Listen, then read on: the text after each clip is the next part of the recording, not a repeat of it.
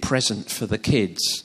Um, what do I want to uh, do with my money this week? You know, how can I shape it? Can I afford to go on holiday this year? Oh, there's that stuff needs doing on the house. We're making choices all the time, very many of us, about the way that we use our money.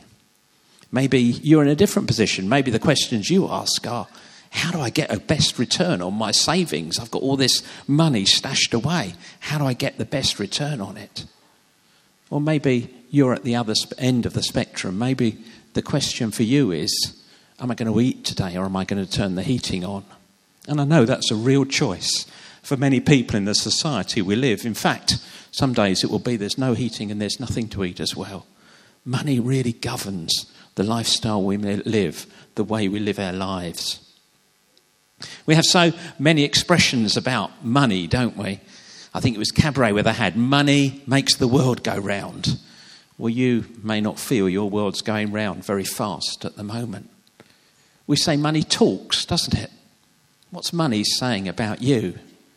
That fancy car, maybe it says you're successful. Maybe that big bank account, maybe it says, actually, no, I'm secure. Or maybe it is, I haven't got any money. I feel worthless. I feel useless. I can't do what I want to do. Money opens doors, they say, don't they? It creates influence. And certainly we know that if you don't have money, it's actually very difficult to get the front door of a rented property open. Where's the guarantor? Where's the deposit going to come from? Money affects so many of the ways that we live our lives, the choices we make. But we live, don't we, in a world that in many ways is obsessed about money because of this very reason. And uh, all the time we're fed those advertising slogans, aren't they? Designed to help us to spend our money in the ways they'd like us to. This new car, this new year model, is so much better than that one you bought two years ago. You can't possibly do without this sort of gadget on it. That holiday, you deserve it. Bit of sunshine. Get away, forget it all those health products, they're going to make you so much better. Or maybe it's that new image, that new jumper. Where's he gone? Um, you know, actually, it's going to make you uh, look so much smarter. Just give yourself a makeover. And what's the message that we're saying? We're saying money makes you happy, money makes you secure. It means you don't have to worry. You can forget about your troubles with that new thing. It's interesting when we look in the Bible, we can see that Jesus knew the importance of money. A lot of the teaching that we find is actually about money. And that's what we're going to look at today. Just one verse, just to start you off Matthew 6 24. No one can serve two masters, for either he will hate the one and love the other, or he will be devoted to the one and despise the other. You cannot serve God and money. Stark, isn't it? You cannot serve God and money. If your life is all about running around, trying to get rich, trying to get that extra money for those extra things that you want to buy, if that's your focus, it's very hard to share that with a focus on the kingdom of God. It's such a difficult topic to sort on because, I say, all of our situations are so very different. The last thing I want to set myself up for is having got all this sorted. I guess I've been a Christian, I've been trying to do some of the principles we've been talking here for, well, at least 40 years now, maybe a bit more than that even. And I can remember different financial situations through my life.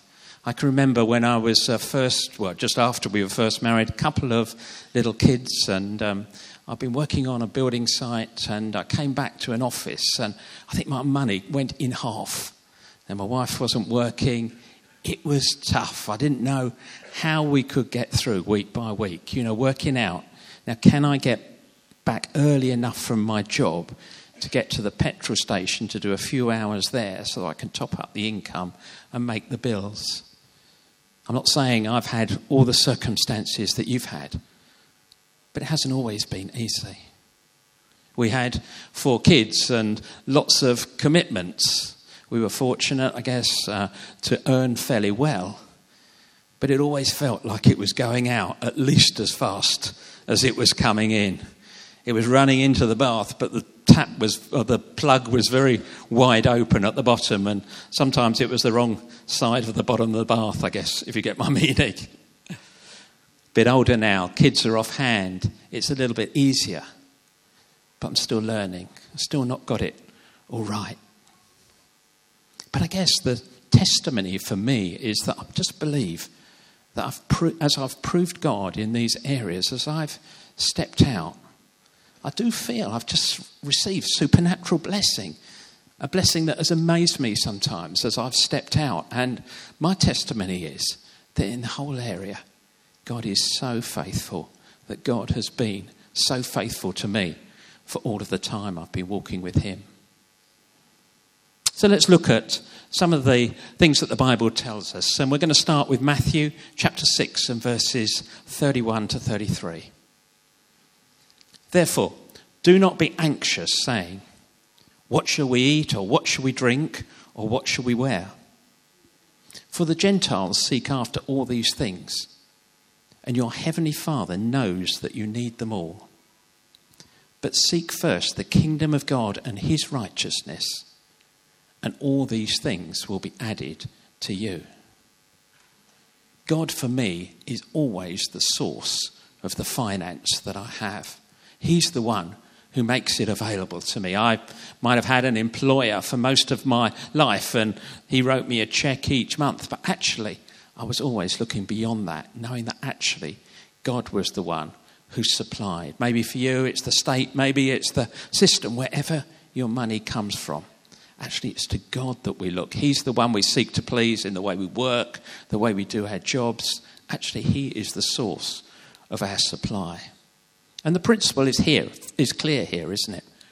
Put first God first, live His way, and the promise is that He'll give us what we need.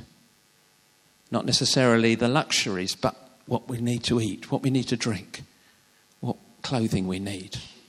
And that, for me, when I was in those times that were so tough, I can remember using this verse time after time after God, before God. Look, God, I'm trying to live your way.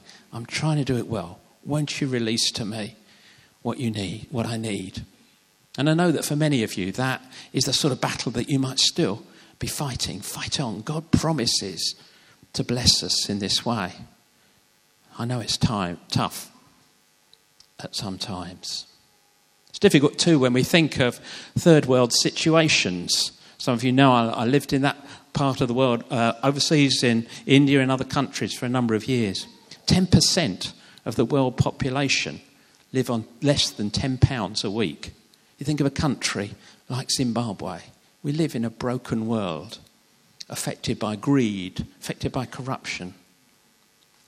Do I believe that for people in Zimbabwe, as they take this promise, they can apply it into their lives? I do believe that. It might look very different to how it'll work out for me. But I would encourage them to press into God with the same verse that we would have. I think also we have a responsibility, of course, ourselves to fight for social justice in this world, to consider how we can use the resources uh, God has given us to be the solution. But part of the response is in a broken world is that whatever God has given us, we can use to support others who are struggling. We can look at how it played out in the New Testament. If you look in Acts chapter 4 and verse 34, it says, There was not a needy person among them. For as many as were owners of lands or houses sold them and brought the proceeds of what was sold and laid it at the apostles' feet. And it was distributed to each as any had need. And just a couple of chapters later, in Acts chapter 6, it talks about the distribution of food to the widows. Part of the reason there was no needy person, they were donating the proceeds of the things they'd sold, and then it was shared out. Yeah, such a powerful statement to me. No needy person amongst them. As I look around the church, as I see the community that we are, That's what I want to be able to say for us as a church here. There's no needy person amongst us. It's why, as leadership team, we have funds that we set aside to help those who are needing it, those who are struggling, those who have come up against surprising expenditures. And sometimes we use those funds to give away quite large sums of money to help people so that we can say as best we can no needy person amongst them. The world, you know, says we must all stand on our own feet, we must be independent. But I believe that the Bible says much more that we're the family of God. When one suffers, we all suffer. We stand together on these things. And to me, it gives me a little bit of a, a rationale of why there's different wealth uh, allocations, if you like, across the church, why some of us have more than others, because as we share together, we display the kingdom of God. We display what God's kingdom looks like. That's what grace is. It's about those who have some giving to others who don't. But when we think about God supplying the resources we need, it's all important that we don't get caught up in a gospel that talks about ever getting richer. We do see, as we look at the Old Testament, we see people like Abraham, someone who was blessed in many ways with lands and sheep and all that sort of thing. We see it in the New Testament too. People like Priscilla and Aquila, they were successful business people going from town to town, getting a return. But then we also see others where riches were taken away from them, at least for part of their lives. You think of Job and his pleading before God, standing there innocently before God as finance was stripped away from him. We think of people like Joseph too, time in prison. The Apostle Paul, he said, I know how to be brought low, and I know how to abound. In every and every circumstance, I've learned the secret of facing plenty and hunger, abundance and need. He knew that variety, that spectrum of circumstance in his life. You may be feeling, this doesn't seem to be working out for me. I don't have any money at the minute. Does that mean that God is not pleased with me? I don't believe you can say that. We see it in the life of Job. But sometimes God actually works in those situations to teach us other things. 1 Timothy 6 says, If we have food and clothing, with these we will be content. But those who desire to be rich fall into temptation, into a snare, into many senseless and harmless full desires that plunge people into ruin and destruction. This isn't a prosperity gospel that says God is looking to shower all of us with loads of money. Of course, we look for God's blessing as we're obedient to Him, and that blessing can come both spiritually and financially. But even if He doesn't bless, we still keep honour in Him, learning to be content in every circumstance. You think of this whole area of riches, you think, I, I think perhaps of that rich young man in Matthew chapter 19. He came to Jesus. He said he'd kept all the laws, he'd done everything that was required. And what did Jesus say to him? Go sell what you possess and give to the poor. He went away sorrowful, for he had great possessions. And it led on to that phrase it's easier for a camel to go through the eye of a needle than for a rich person to the, enter the kingdom of God. It's not the ask of all of us, it's probably not even the ask of many of us. But for this man, God put his finger on the problem. You remember the Zacchaeus, the tax collector in Luke chapter 19, when he came to Jesus, when he saw the gospel that Jesus was presenting, he said, half of my give, goods I give to the poor. And I've, if I have defrauded anyone of anything, I restore it fourfold. the call of God for Zacchaeus affected his wallet. In a way, the call of God always will. As we come to Jesus, we give him all that we have. Remember, maybe when Nat talked about money that time, she said actually, you know, she'd done this exercise of looking down her bank statement, seeing where her money went. What did that say about her love for God in the way she used her money? And it's a good exercise. How are we honouring God with the money we have?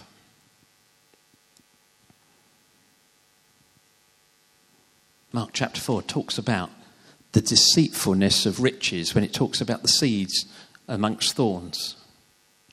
We said earlier, doesn't we? Money talks. But the reality is, it gives us lies, false hope, and confidence. Just one little verse from Proverbs 30 that I found that I thought balanced this very well. Give me neither poverty nor riches. Feed me with the food that is needful, needful for me, lest I be full and deny you and say, Who is the Lord? Or lest I be poor and steal and profane the name of God. Feed me with the food that is needful for me. Let's just move on now just to think a little bit about how we steward the money God has given us. Matthew chapter 6 says, When you give to the needy, do not let your left hand know what your right hand is doing, so that your giving may be in secret. And your Father who sees in secret will reward you. This whole concept that actually, as we use money well in this life, we see rewards in the life to come. It's not a way of thinking that I sometimes even really like, but actually, it's what the Bible says to us that as we use our money well here, actually, we build up rewards in heaven. 1 Timothy 6 As for the rich in this present age, charge them not to be haughty, nor to set their hopes on the uncertainty of riches, but on God who richly provides with us us with everything to enjoy. They're to do good, to be rich in good works, to be generous and ready to share, thus storing up treasure for themselves as a good foundation for the future, so they may take hold of that which is truly life. Don't be put off because it says rich. Many of us have significant resources to steward and we can take this verse and use it for the way that we use our money. Another aspect of stewarding our well I just wanted to talk, touch on was integrity. I feel this is just such an important aspect to the way that we handle our money. We know that Jesus said, Give to Caesar what is Caesar, and give to God what is God's. Each of us, we need to make sure that we're paying our taxes well, that we're declaring the income that we have. Integrity means no cash payments under the radar. What do you do about claiming your expenses? I've never run my own business in that sense, but I am quite involved in the finances of the church here. And we try to manage that with the utmost integrity. And I think the same principle does apply when you think across the business world. If you can't come with that integrity before God, I'd have great sort of difficulty in thinking I could also ask God to bless me and to supply what I needed. So, to summarize, God promises to provide us with what we need. He doesn't promise that we were all going to be rich. But He does call us to be good stewards of what we have, handling our money with integrity, giving back to God from what He has given to us, sharing with others in the church and outside. And so, just finally, for the last 10 minutes or so, we're going to think a little bit about what it means to give in the way that the Bible tells us.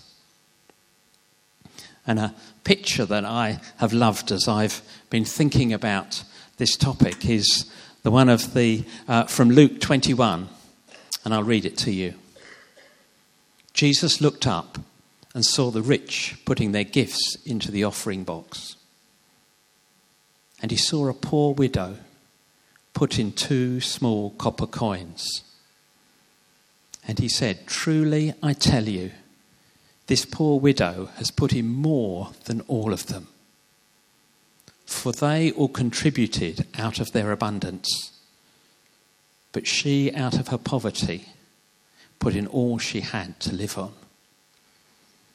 That's as much of the story we're told, so you sort of speculate a little bit, but you think that rich man, you know, perhaps it had been a good year for him. Maybe he'd got his tithes all sorted out. I know that's what the law tells me. I can put that aside. I've also got all this extra. I can put that again and I can save that. I'm feeling really secure now. Yeah, I can just push this into the uh, temple. They're going to be jolly pleased with this. It's a good big tithe. But actually, how much did it really cost him? Might have been a fair sum, but maybe he could afford it. He's still got plenty put by. And we see that contrast with the widow, don't we? I wonder where her two coins had come from. Maybe she'd been begging on the streets. Maybe she'd been doing some sort of menial job. Actually, it wasn't very much to bring at all. She really felt rather ashamed. But it was all she had. Perhaps she didn't really know now how she was going to feed herself, but she still wanted to give to God and so quietly slipped in the two copper coins. Who was God more pleased with? It tells us, doesn't it? Actually, it's about our heart attitude. God is much more interested in our heart attitude than in how much we give. Whether we're giving out of duty, begrudgingly, maybe the minimum I can get away with. Guess if I'm doing this, God must be pleased with me. No, we need to ask God to help us find joy in giving as we consider how God is able to use the money that we use for Him, the joy of obedience as we respond in the way that He calls us to. God doesn't need your money, He doesn't need my money, but it's an expression of our gratitude, our thankfulness to God, a chance to show our devotion, an expression of our worship. We see again, and we touched on it, how it worked in the early church. That distribution to the widows, finance from others selling land or houses and laying it at the feet, apostles' feet. When you come a bit later in the uh, Bible, in the New Testament, 2 Corinthians, you talk about the off, it talks about the offerings that were gathered for the needs of uh, some of the Christians who were suffering. 2 Corinthians 8, Paul tells the Corinthians, he tells the Corinthians about the Macedonians. And it says their extreme poverty overflowed in a wealth of generosity for the relief of the saints in Judea. It says they were begging Paul for the favour of taking part in the offering. You know, that's Paul's uh, blissful day when uh, we're all coming to him and just pleading for the opportunity to give our finance into various things that God lays on our heart. But it's a godly response. These Macedonians themselves, they were struggling, they were in poverty, and yet they overflowed in a wealth of generosity to the saints. I kind of never have been that much of a fan of gift days, but actually, this gives me a whole new perspective on gift days that chance to respond to the needs that God puts on our heart. It's so exciting when actually God grips us and grips our wallets. When Paul talked to the Corinthians uh, in chapter 9 and verse 6, it says, The point is this Whoever sows sparingly will also reap sparingly. And whoever sows bountifully will also reap bountifully. Each one must give as he's decided in his heart, not reluctantly or under compulsion, for God loves a cheerful giver. And God is able to make all grace abound to you, so that having all sufficiency in all things at all times, you may abound in every good work. As it is written, He has distributed freely, He has given to the poor, His righteousness endures forever. He who supplies seed to the sower and bread for food will supply and multiply your seed for sowing and increase the harvest of your righteousness. You will be enriched in every way, to be generous in every way, which through us will produce thanksgiving to God. For the ministry of this service is not only supplying the needs of the saints, but is also overflowing in many thanksgivings to God. I wonder what generosity giving bountifully means to you. You know, it's such a matter of the heart, what God is saying to each of us. You may be the person like that widow with the two copper coins. That's fine. Give what God puts on your heart. He's pleased with that. You might want to pray for more, but be content with what God has given you to give. We can look at the Old Testament principles, the principle of tithing that originated with Abraham. People gave 10%, the first fruits of their crops and earnings, giving to the Levites, the priests, for their welfare. And then on top of that, there would have been free will and other offerings.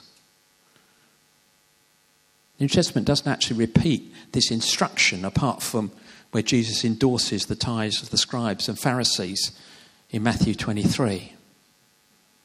But we are told that Jesus has come not to do away with the law, but to fulfill it, to fulfill what it was pointing to. And many of us will take that tithing principle and at least want to find, give at that level and find blessing and joy in doing so. Do recognize, though, it's a significant sum. Maybe particularly if you've not been used to giving in this way. I wonder what your household income is. Is it 20,000, 30,000, 40,000 a year? 40,000 a year, a tithe actually is 330 pounds a month. That's a lot of money. No one has that lying around. Maybe for you, you might think, I'd like to do that, but Perhaps it's going to take time to get there. That's good. Start where you are. Start with what you can do now. But make time to get your heart in the place where God can lead you and you can uh, give more. Maybe for some of us, expenditures have reduced now. 10% perhaps is not so difficult anymore. Maybe for you, God is encouraging you to do more.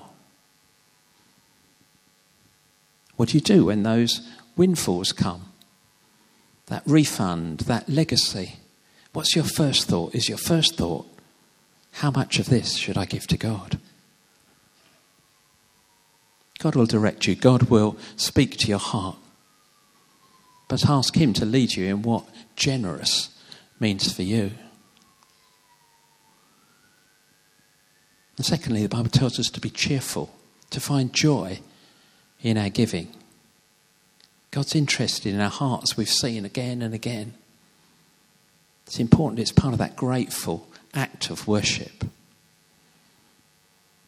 Realistically, I know it's hard to be cheerful about committing to give away the money that could buy you a new car, or maybe you could be putting by for some winter sun on a day like today. We need to look at what our money can accomplish. It can do so much. We can employ someone in the church. We can support the Alpha course that's running. We can finance a young person going to New Day where lives get changed. Example from the way we use the funds that we distribute at the church here, where people have been helped into housing, where deposits were difficult, where there have been immigration issues that have held families apart, where un- unjust custody battles have been won so that families can come back together. There's a joy in the way that we use our money, and there's the joy in the act of obedience. We can look at the church. Yes, I've got a part in that. I've contributed there.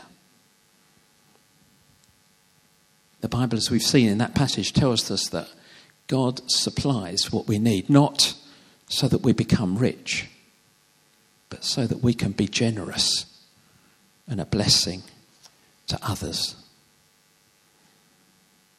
It's amazing, isn't it, that as they gave to one another, God is glorified. Says their grateful hearts resulted in many thanksgiving to God. That's why it's so important that we give in that way through the church.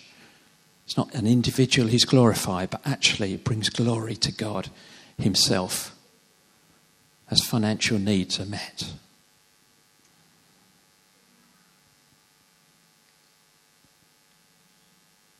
So I hope that we've been set out some helpful principles today. The objective of what we're doing is not in any way to bring condemnation, but actually to inspire. God calls us to be generous. We have a generous God. We need to think about what generosity means for us. I'm so grateful that actually we are part of a generous church a church that knows what it is to give generously to God. We don't always get it right, but we do seek to use the resources we have to take forward the kingdom and at that basic level to try to ensure that there's no needy person amongst us. As I say, this isn't a call for your funds, although I guess it might result in that we as elders aren't aware of anybody's individual giving. But it is a call to open your heart to God. What is God saying to you about the way you use your finances? Whether you're at that extreme end where it's been so tough, maybe you're now getting help with CAP or that debt management order to get your finances into place. Well done. Well done. Keep going, keep working it through. Maybe you're someone who's never ever really worked this out. Can't quite see how giving could be possible at the sort of levels I've been talking about. Start where you are, set a budget, see what God is saying in your heart, what generous means for you. Maybe you're a young person. I think the young people are in today. Well, I hardly got any money at all. Start where you are. Get into this early. Form good habits now. What would 10% of the money that you've got look like? Where would you want to give that? Actually, if you form good habits at a young age, it gets easier as you go on. You older person, maybe you've got a bit extra now. There's nothing wrong with that. Good to have a few more holidays, some of those things that you deserve. But actually, make sure that you're examining your heart as you consider what you do with your excess. Are you tithing in every area? Those Winfields, what will your legacy look like? And finally, where's your money going? Is it going to the various good things that you've picked up over the years? Or is it going into the church that you're part of, into that storehouse?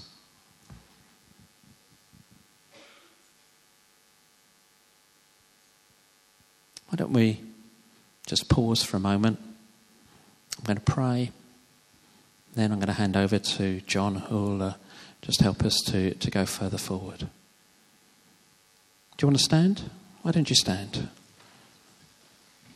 It's just part of our response to God now. saying, Lord God, we are open to whatever you would want to say to us in this whole area of finance. Maybe it's difficult at the moment. Maybe you can't see the way forward. Father, I pray, Lord, even now for those who are struggling in this area, Lord God, that fresh confidence will come to them. Lord God, to take hold of your promises. Lord, that you will meet their needs, Lord God. Father, for those of us just kind of not sure how we can go further forward in this, I just pray. Lord, help us, Lord God, Lord, to respond with the, to the leading of our heart, Lord God, Lord, to make a plan, to set a budget, Lord, to really hear what you're saying to us. For those for whom it's easier now, Lord God, Lord, we, we want to bring you the sacrifice of our finance as well as the sacrifice of our praise and our worship. Lord, keep working in our hearts, I pray. Keep working in our hearts. Amen. Thank you so much, Steve.